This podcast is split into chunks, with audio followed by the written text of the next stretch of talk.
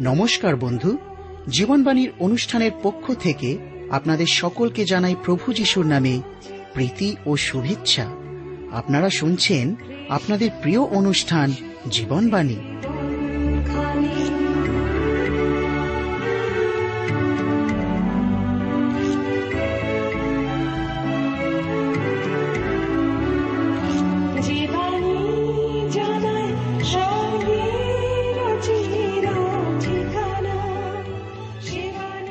বর্তমান জগতে মানুষ এক অসহনীয় অবস্থার মধ্যে দিয়ে চলছে। বেশিরভাগ মানুষের জীবনে না আছে শান্তি, না আছে প্রেম ভালোবাসা। মানুষ শান্তির পিয়াসী। কিন্তু কোথায় পাবে শান্তি ভালোবাসা? আমি বলছি, শান্তি, ভালোবাসা, প্রেম, আনন্দের ফলগু দ্বারা আপনার জীবনকে এক নতুনতায় নিয়ে চলবে। আর এই জন্যই শুনুন আজকের জীবনবাণীর আলোচনা। প্রভুর বাক্যে প্রবেশ করার পূর্বে আমরা সুন্দর গানের মধ্যে দিয়ে নিজেদের প্রস্তুত করি।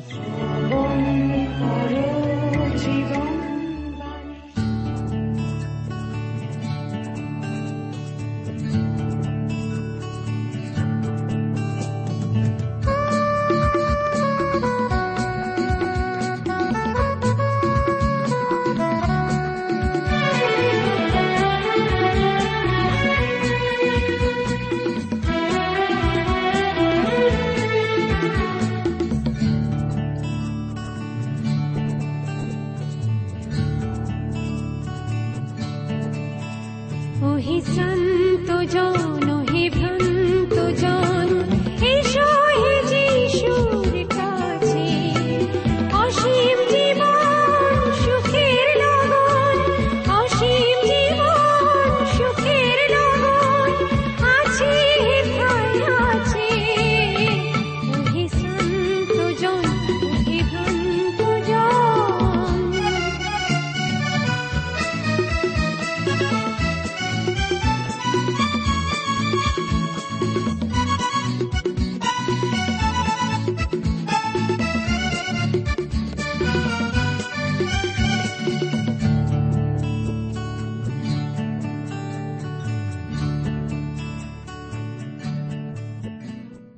প্রিয় শ্রোতা বন্ধু, প্রভু খ্রিস্টের মধুর নামে আপনাকে জানাই আমার আন্তরিক প্রীতি, শুভেচ্ছা ও ভালোবাসা এবং আজকের এই অনুষ্ঠানে সাদর অভ্যর্থনা। জীবনবাণীর অনুষ্ঠানে ধারাবাহিক আলোচনায় আমি আপনাদের কাছে বাইবেলের নতুন নিয়মে দ্বিতীয় করিন্থীয় তার চারের অধ্যায় থেকে আলোচনা করছি এবং আজকের পাঁচ পদ থেকে আলোচনা শুরু করব। আপনার কাছে যদি বাইবেল আছে, তাহলে আমার সঙ্গে খুলবেন। দ্বিতীয় করিন্থীয় চারের অধ্যায় পাঁচ এবং ছয় পদে কথা লেখা আছে, বস্তুত আমরা আপনাদিওকে নয়, কিন্তু খ্রিস্ট যীশুকে প্রভু বলিয়া প্রচার করিতেছি, এবং আপনাদেরকে যিশুর নিমিত্ত তোমাদের দাস বলিয়া দেখাইতেছি। কারণ যে ঈশ্বর বলিয়াছিলেন অন্ধকারের মধ্য হইতে দীপ্তি প্রকাশিত হইবে, তিনিই আমাদের হৃদয়ে দীপ্তি প্রকাশ করিলেন। যেন যীশুখ্রিস্টের মুখমণ্ডলে ঈশ্বরের গৌরবের জ্ঞান দীপ্তি প্রকাশ পায়। ঈশ্বর তার আপন পঠিত বাক্যের দ্বারা আমাদেরকে আশীর্বাদ করুন। আসুন প্রার্থনায় অবনত হই। প্রেমায় পিতা ঈশ্বর, তোমার পবিত্র নামে ধন্যবাদ করি এই সুন্দর সময় সুযোগের জন্য এবং তোমার অনুগ্রহ আশীর্বাদের জন্য। আমাদের সমস্ত অযোগ্যতা অপরাধ তুমি ক্ষমা করো। তোমার প্রিয় পুত্র প্রভু যিশুর রক্তে আমাদেরকে দৌত পরিষ্কৃত করো। তোমার বাক্য ধ্যানে তোমার আত্মার পরিচালনা আমাদেরকে দান করো। আমাদের মধ্যে যারা অসুস্থ, পীড়িত, বিশেষ করে শ্রোতা বন্ধুদের মধ্যে, যারা পত্রের মাধ্যমে আমাদের কাছে অনেক বিষয় লিখে জানিয়েছেন বা ফোন করে জানিয়েছেন, তাদের সকলকে তোমার চরণতলা সমর্পণ করি। তুমি তাদেরকে স্পর্শ করো, তোমার আত্মা দ্বারা পরিচালিত করো। সকল অযোগ্যতা, অপরাধ তুমি ক্ষমা করো। সঙ্গে থাকো, যিশুর নামে প্রার্থনা চাই। আমেন।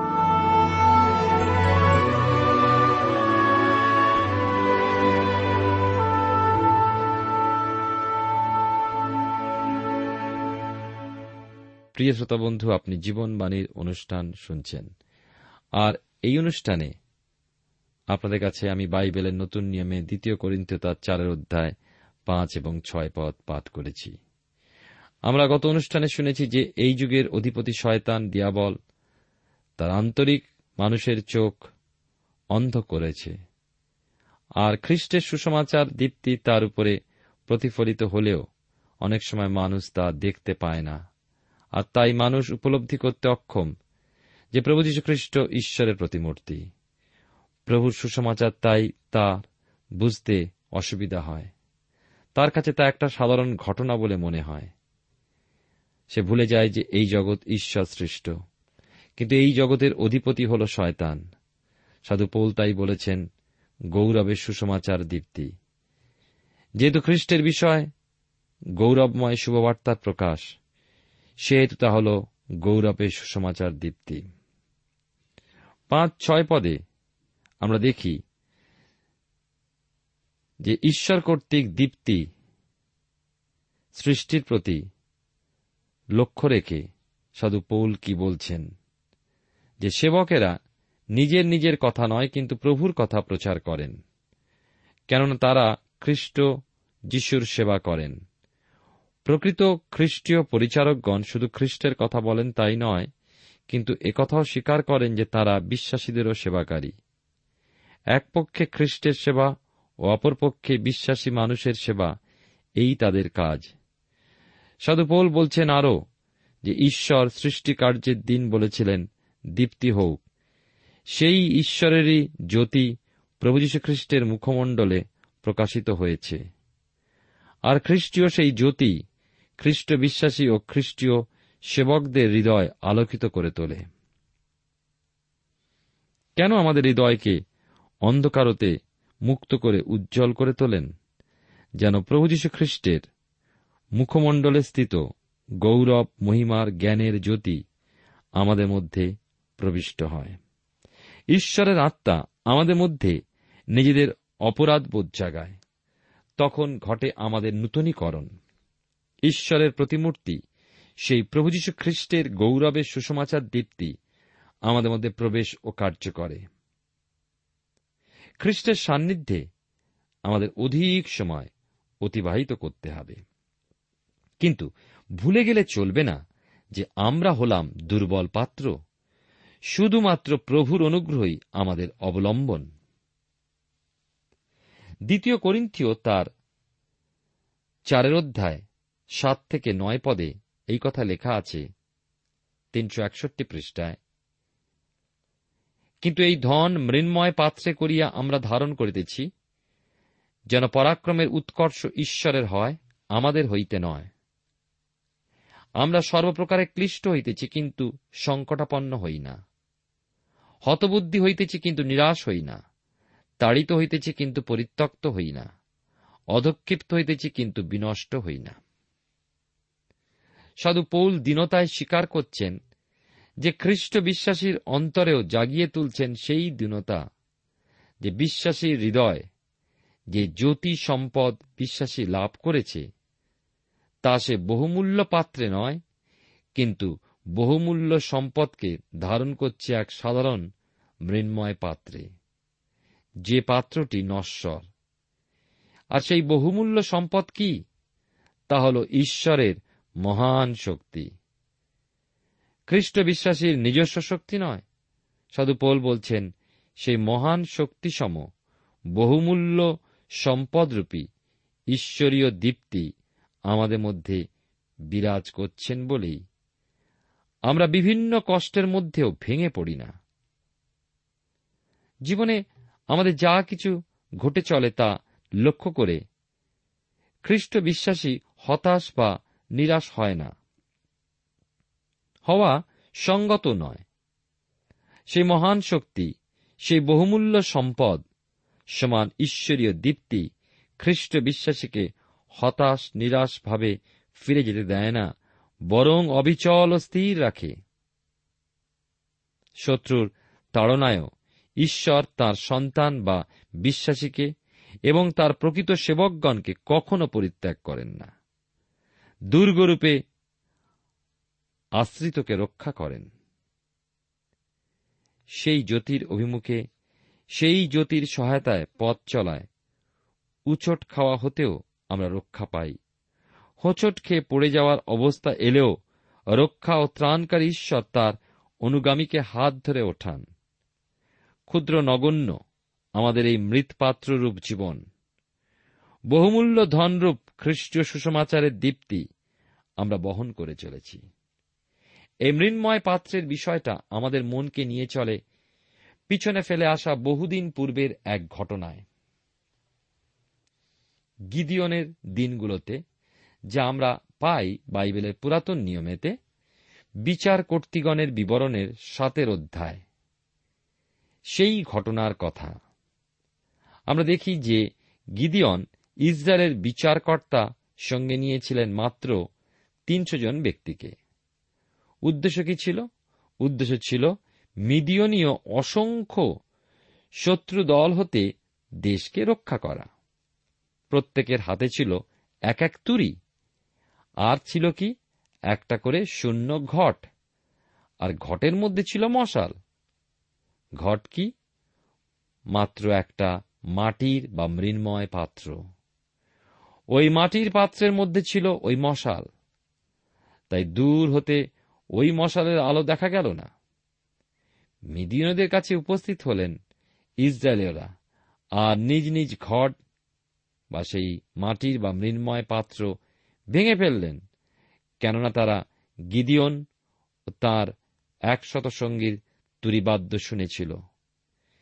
গিদিয়ন ও তার একশত সঙ্গী তুরি বাজালে, তারাও অর্থাৎ তিন দলে বিভক্ত। ইসরায়েলীয় গণ তুরি বাজিয়েছিল এবং নিজ নিজ সেই ঘটকে ভেঙে ফেলেছিল। আর কি হল? মশালের আলো চারিদিকে বিচ্ছুরিত হল। লক্ষ্য করুন, মশাল যতক্ষণ ওই ঘটের মধ্যে ছিল, ওই আলো কেউ দেখতে পায়নি। মৃন্ময় পাত্র ভেঙে না গেলে দীপ্তি বিচ্ছুরিত হয় না। আলো প্রকাশিত হয় না। প্রিয় শ্রোতা বন্ধু, প্রিয় ভাই ও বোন, আজকের দিনে আমাদের জীবনে এই প্রয়োজন। আমাদের পাত্র ভেঙে ফেলতে হবে। প্রেরিত পৌল উপলব্ধি করেছিলেন, প্রভু যিশুর জন্য ক্লেশ ভোগ কি? পাত্রটি ভেঙে ফেলা প্রয়োজন। অধিকাংশ খ্রিস্টানিত করতে ইচ্ছুক নয়, এ হল সমস্যা। একজন বলেছেন এই কথা যখন কোনো একজন জন্মগ্রহণ করে, নিশ্চয়ই তার পূর্বে কোনো একজনকে প্রসব বেদনার ক্লেশ ভোগ করতে হয়। আত্মিক ক্ষেত্রেও অনেক অনেক ব্যক্তির জন্মলাভ হয় না। তার কারণ অনেকেই ক্লেশ ভোগ করতে ইচ্ছুক নয়। আমাদের এই মরণশীল জীবনে ঈশ্বর অমরত্ব প্রদান করেছেন, দিয়েছেন অনন্ত জীবন। এই মৃন্ময় শরীর মাটির শরীর তো ক্ষয়নীয়। কিন্তু ঈশ্বরীয় দীপ্তির সুসমাচার, ধন, এখানেই বিরাজ করছেন। আজ কত সাক্ষ্য আপনি তো শুনেছেন। আপনি কি বিষয় সাক্ষ্য প্রদান করবেন?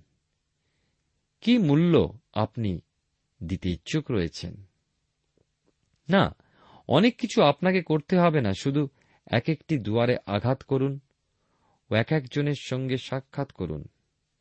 এর জন্য আমাদের মৃন্ময় পাত্র বা মাটির পাত্রকে ভেঙে ফেলতে হবে।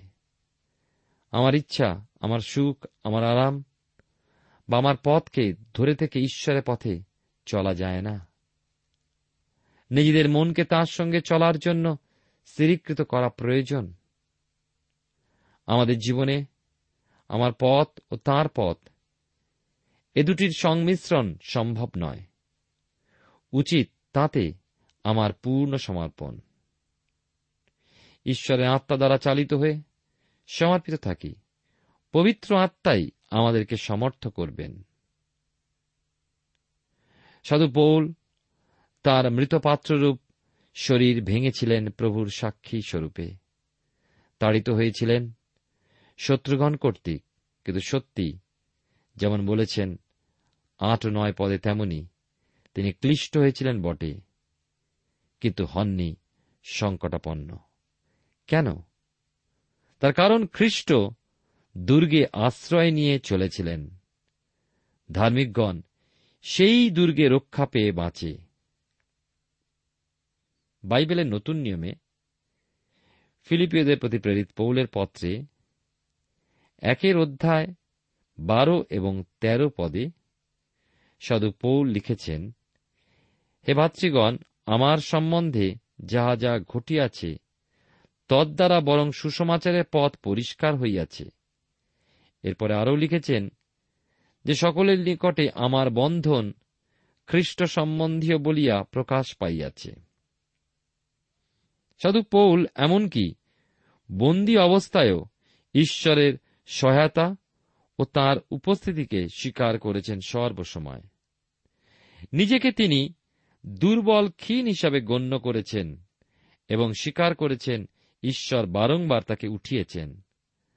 তাই তো তিনি বলেন, তাড়িত হই, কিন্তু পরিত্যক্ত হই না, ক্লিষ্ট হলেও সংকটাপন্ন হই না অদক্ষিপ্ত হলেও বিনষ্ট হই না। আর জীবনের শেষে তিনি বলতে পেরেছিলেন আমি উত্তম যুদ্ধে প্রাণপণ করিয়াছি। নিরূপিত পথের শেষ পর্যন্ত দৌড়িয়াছি। বিশ্বাস রক্ষা করিয়াছি। কি অপূর্ব এই সাক্ষ্য, তাই নয় একজন ঐতিহাসিক বলেন যে, খ্রিস্টীয় সুসমাচার প্রচারের বিরুদ্ধে রোম সাম্রাজ্য দাঁড়াতে পারেনি। কারণ ঈশ্বর তার পরিবারদের কখনো পরিত্যাগ করেন না। এবং করেননি। প্রিয় শ্রোতা বন্ধু, আপনি জীবনবাণীর অনুষ্ঠান শুনছেন, আর এই অনুষ্ঠানে আমি আপনাদের কাছে বাইবেলের নতুন নিয়মে করিন্থদের প্রতি প্রেরিত পৌলের দ্বিতীয় পত্র থেকে আলোচনা করছি। এখন দ্বিতীয় পত্রের চারের অধ্যায় আমরা দশ থেকে বারো পদ পর্যন্ত পাঠ করব তিনশো একষট্টি পৃষ্ঠায়। লেখা আছে আমরা সর্বদা এই দেহে যিশুর মৃত্যু বহন করিয়া বেড়াইতেছি, যেন যিশুর জীবনও আমাদের দেহে প্রকাশ পায়, কেননা আমরা জীবিত হইয়াও। যিশুর জন্য সর্বদাই মৃত্যুমুখে সমর্পিত হইতেছি, যেন আমাদের মর্ত মাংসে যিশুর জীবনও প্রকাশ পায়। এইরূপে আমাদিগেতে মৃত্যু, কিন্তু আমাদিগতে জীবন কার্য সাধন করিতেছে। খ্রিস্ট বিশ্বাসীর উচিত। খ্রিস্ট যে পথে চলেছেন, যে পদক্ষেপে চলেছেন, তাঁরই অনুগমন করা। সেই অনুগমনে অবশ্যই প্রত্যেক মুহূর্তে প্রকৃত খ্রিস্টানুসারীকে মৃত্যুর সম্মুখাসম্মুখী হতে হবে। সদুপোল বলেন, এই দেহে যিশুর মৃত্যু বহন করিয়া বেড়াইতেছি। তিনি আরও বলছেন, যেন যিশুর জীবন আমাদের দেহে প্রকাশ পায়। অর্থাৎ, মৃত্যুঞ্জয়ী প্রভু খ্রিস্ট আমাদের হৃদয় মন্দিরে বাসকারী, সর্বসময় আমাদেরকে রক্ষণাবেক্ষণ করে চলেছেন। খ্রিস্টীয় সুসমাচার অপরাপর ব্যক্তির কাছে প্রকাশ করার সুযোগ, ঈশ্বরের পরিচারকগণ যাবতীয় সংকটাপন্ন অবস্থাতেও লাভ করে থাকে শুধু আপন আপন নশ্বর দেহেতে বাসকারী। প্রভুর সেই মহাশক্তির দ্বারা। এই সমস্ত সংকটময় মুহূর্তে কেন আসে? আসে খ্রিস্টীয় সেই গৌরবের সুসমাচার দীপ্তিকে অন্ধকার হৃদয়ে প্রচার ও প্রকাশ করার জন্যই। অথচ প্রভুর অনুগামী ও প্রভুর পরিচারক হওয়ার জন্যই যে মৃত্যুজনক বিপদ সংকটের মুখোমুখি হওয়া, সেই প্রভুর শুভবার্তার মাধ্যমেই মানুষ পায় অনন্ত জীবন। সেই সুসমাচার শ্রবণ করে বিশ্বাস এবং বিশ্বাসে ধার্মিকতা লাভ হয়। শাস্ত্রের ভাষায় লক্ষ্য করি, অতএব বিশ্বাস শ্রবণ হইতে এবং শ্রবণ খ্রিস্টের বাক্য দ্বারা হয়। আমার ধার্মিক ব্যক্তি বিশ্বাস হেতুই বাঁচিবে। বাইবেল সে কথাই বলে, আবার লেখা আছে, বিনা বিশ্বাসে প্রীতির পাত্র হওয়া কাহারও সাধ্য নয়? ইব্রিয় পত্রে লেখক তাই বলছেন সাধু পৌল মৃত্যুর সম্মুখীন হওয়ার প্রসঙ্গে বলেছেন, আমি প্রতিদিন মরিতেছি। স্বীকার করেছেন, চুয়াল্লিশ গীত্রির বাইশ পদ। হ্যাঁ আমার জন্য আমরা সমস্ত দিন নিহত হইতেছি। আমরা বদ্ধ মেশের ন্যায় গণিত হইতেছি। আরও পাই প্রেরিতগণ যে আমরা ঈশ্বর আমাদিওকে বদ্ধ লোকদের ন্যায়। শেষের বলিয়া দেখাইয়াছেন, কেননা আমরা জগতের ও দূতগণের ও মনুষ্যদের কৌতুকাস্পদ হইয়াছি। বিশ্বাসীকে ক্লেশভোগের প্রতি ভীত হলে চলে না?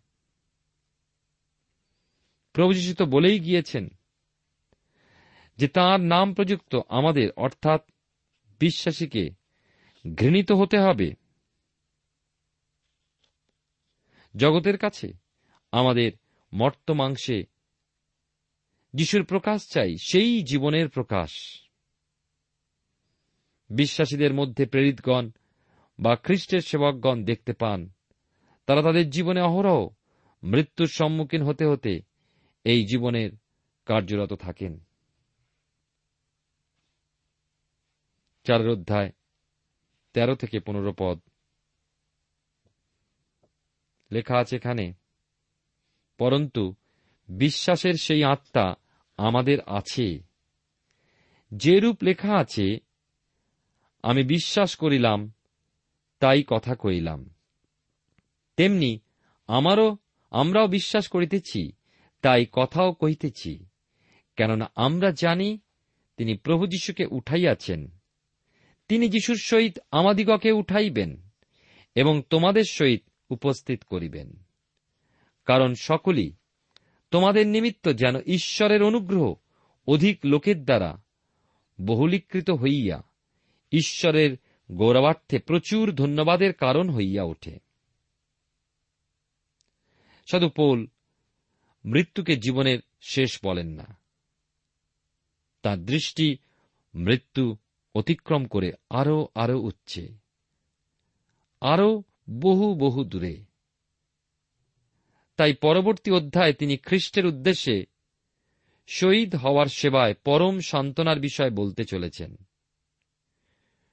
প্রিয় শ্রোতা বন্ধু, প্রিয় ভাই ও বোন, আপনার ও আমার ক্ষেত্রেও মৃত্যুঞ্জয়ী খ্রিস্টের কোলে সমর্পিত হওয়া তাঁর উদ্দেশ্যে জীবন উৎসর্গ করায় রয়েছে পরম সান্ত্বনা। সাধু পৌল নিজেকে জীবিত খ্রিস্টের সঙ্গে যুক্ত হিসাবে স্বীকার করেছেন। এমনভাবেই কি বিশ্বাসী কি সেবক সকলকেই হতে হবে খ্রিস্টের সঙ্গে সংযুক্ত এবং তার সঙ্গে সংযুক্ত থাকতে হবে।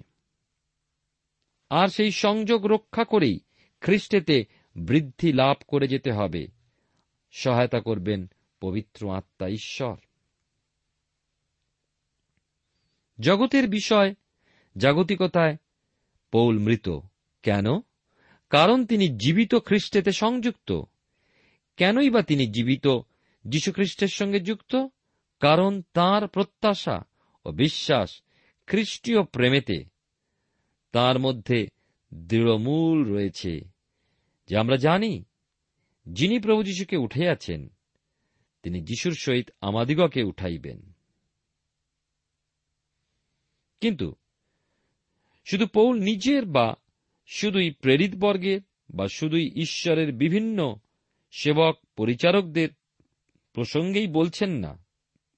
বলছেন, যারা তাদের আত্মিক সন্তান অথবা আমার আপনার ও সমস্ত প্রকৃত খ্রিস্ট বিশ্বাসীর প্রসঙ্গেও, এত কষ্টের ও পরীক্ষার মধ্যে দিয়ে গিয়েও পৌল সেই জয়যুক্ত জীবনে আত্মিক সন্তানগণ সহ ঈশ্বরের কাছে উপস্থিত থাকতে চান অনন্তকালে।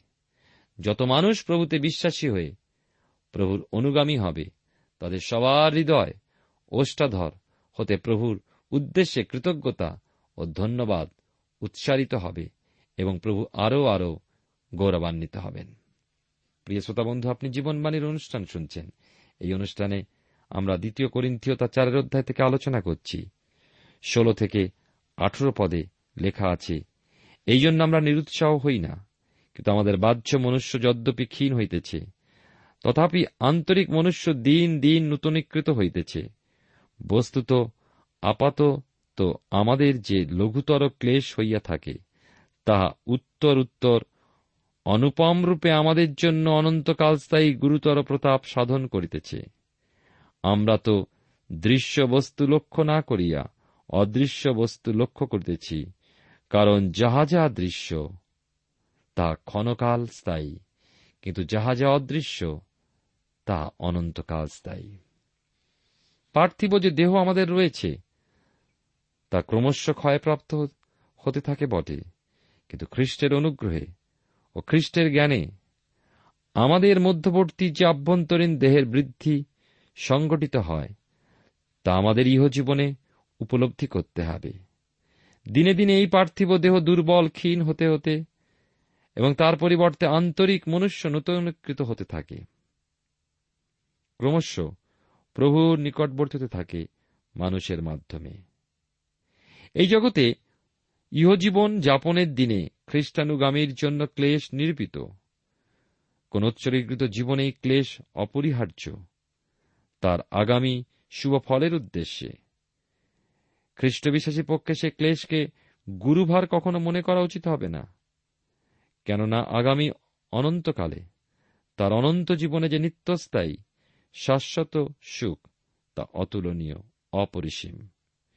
সেই অনন্তকালীয় সুখের কাছে ইহ জীবনে ক্লেশ কিছুই নয়। সদপৌল, পার্থিব ক্লেশ পরীক্ষার বোঝাকে লঘুতর বলে অভিহিত করেছেন। এ কষ্টের শেষ আছে, কিন্তু অনন্তকালীয় সুখের শেষ নেই। তা বিশ্বাসী ও সেবকগণ ভোগ করবে নিত্য নিত্য অনন্তকাল স্থায়ী গুরুতর প্রতাপ হিসাবে। জগতিস্থ বিষয় আমাদের লক্ষ্যবস্তু নয় নয় প্রত্যাশিত বিষয় আমরা অর্থাৎ খ্রিস্ট বিশেষের লক্ষ্য থাকা উচিত অদৃশ্য বিষয়। প্রিয় শ্রোতা ঈশ্বর আপনার জীবনে মঙ্গল করুন। আপনি যেন তার বাক্য অনুযায়ী চলতে পারেন।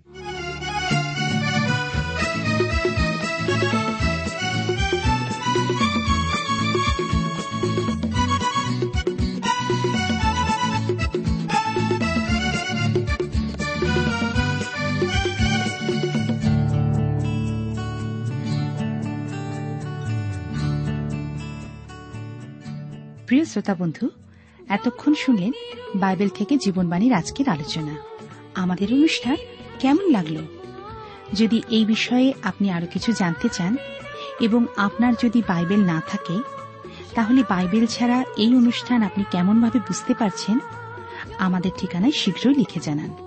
আমরা খুব খুশি হব যদি আপনি চিঠির সাহায্যে বা ফোনে এস এম এস এ অথবা ইমেলের সাহায্যে আমাদের সাথে যোগাযোগ করেন আমাদের ঠিকানা হল Jibanbani T W R India, post box number এক ছয় নয় দুই পাঁচ, কলকাতা সাত লক্ষ চৌত্রিশ। আবার বলছি, Jibanbani T W R India, post box number এক ছয় নয় দুই পাঁচ, কলকাতা সাত শূন্য শূন্য শূন্য তিন চার।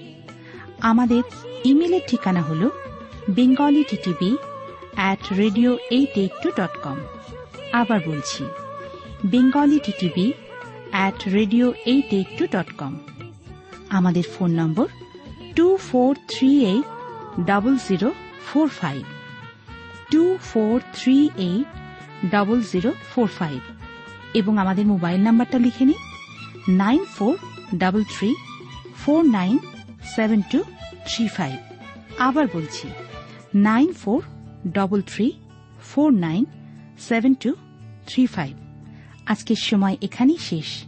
বিদায় নিচ্ছি। নমস্কার।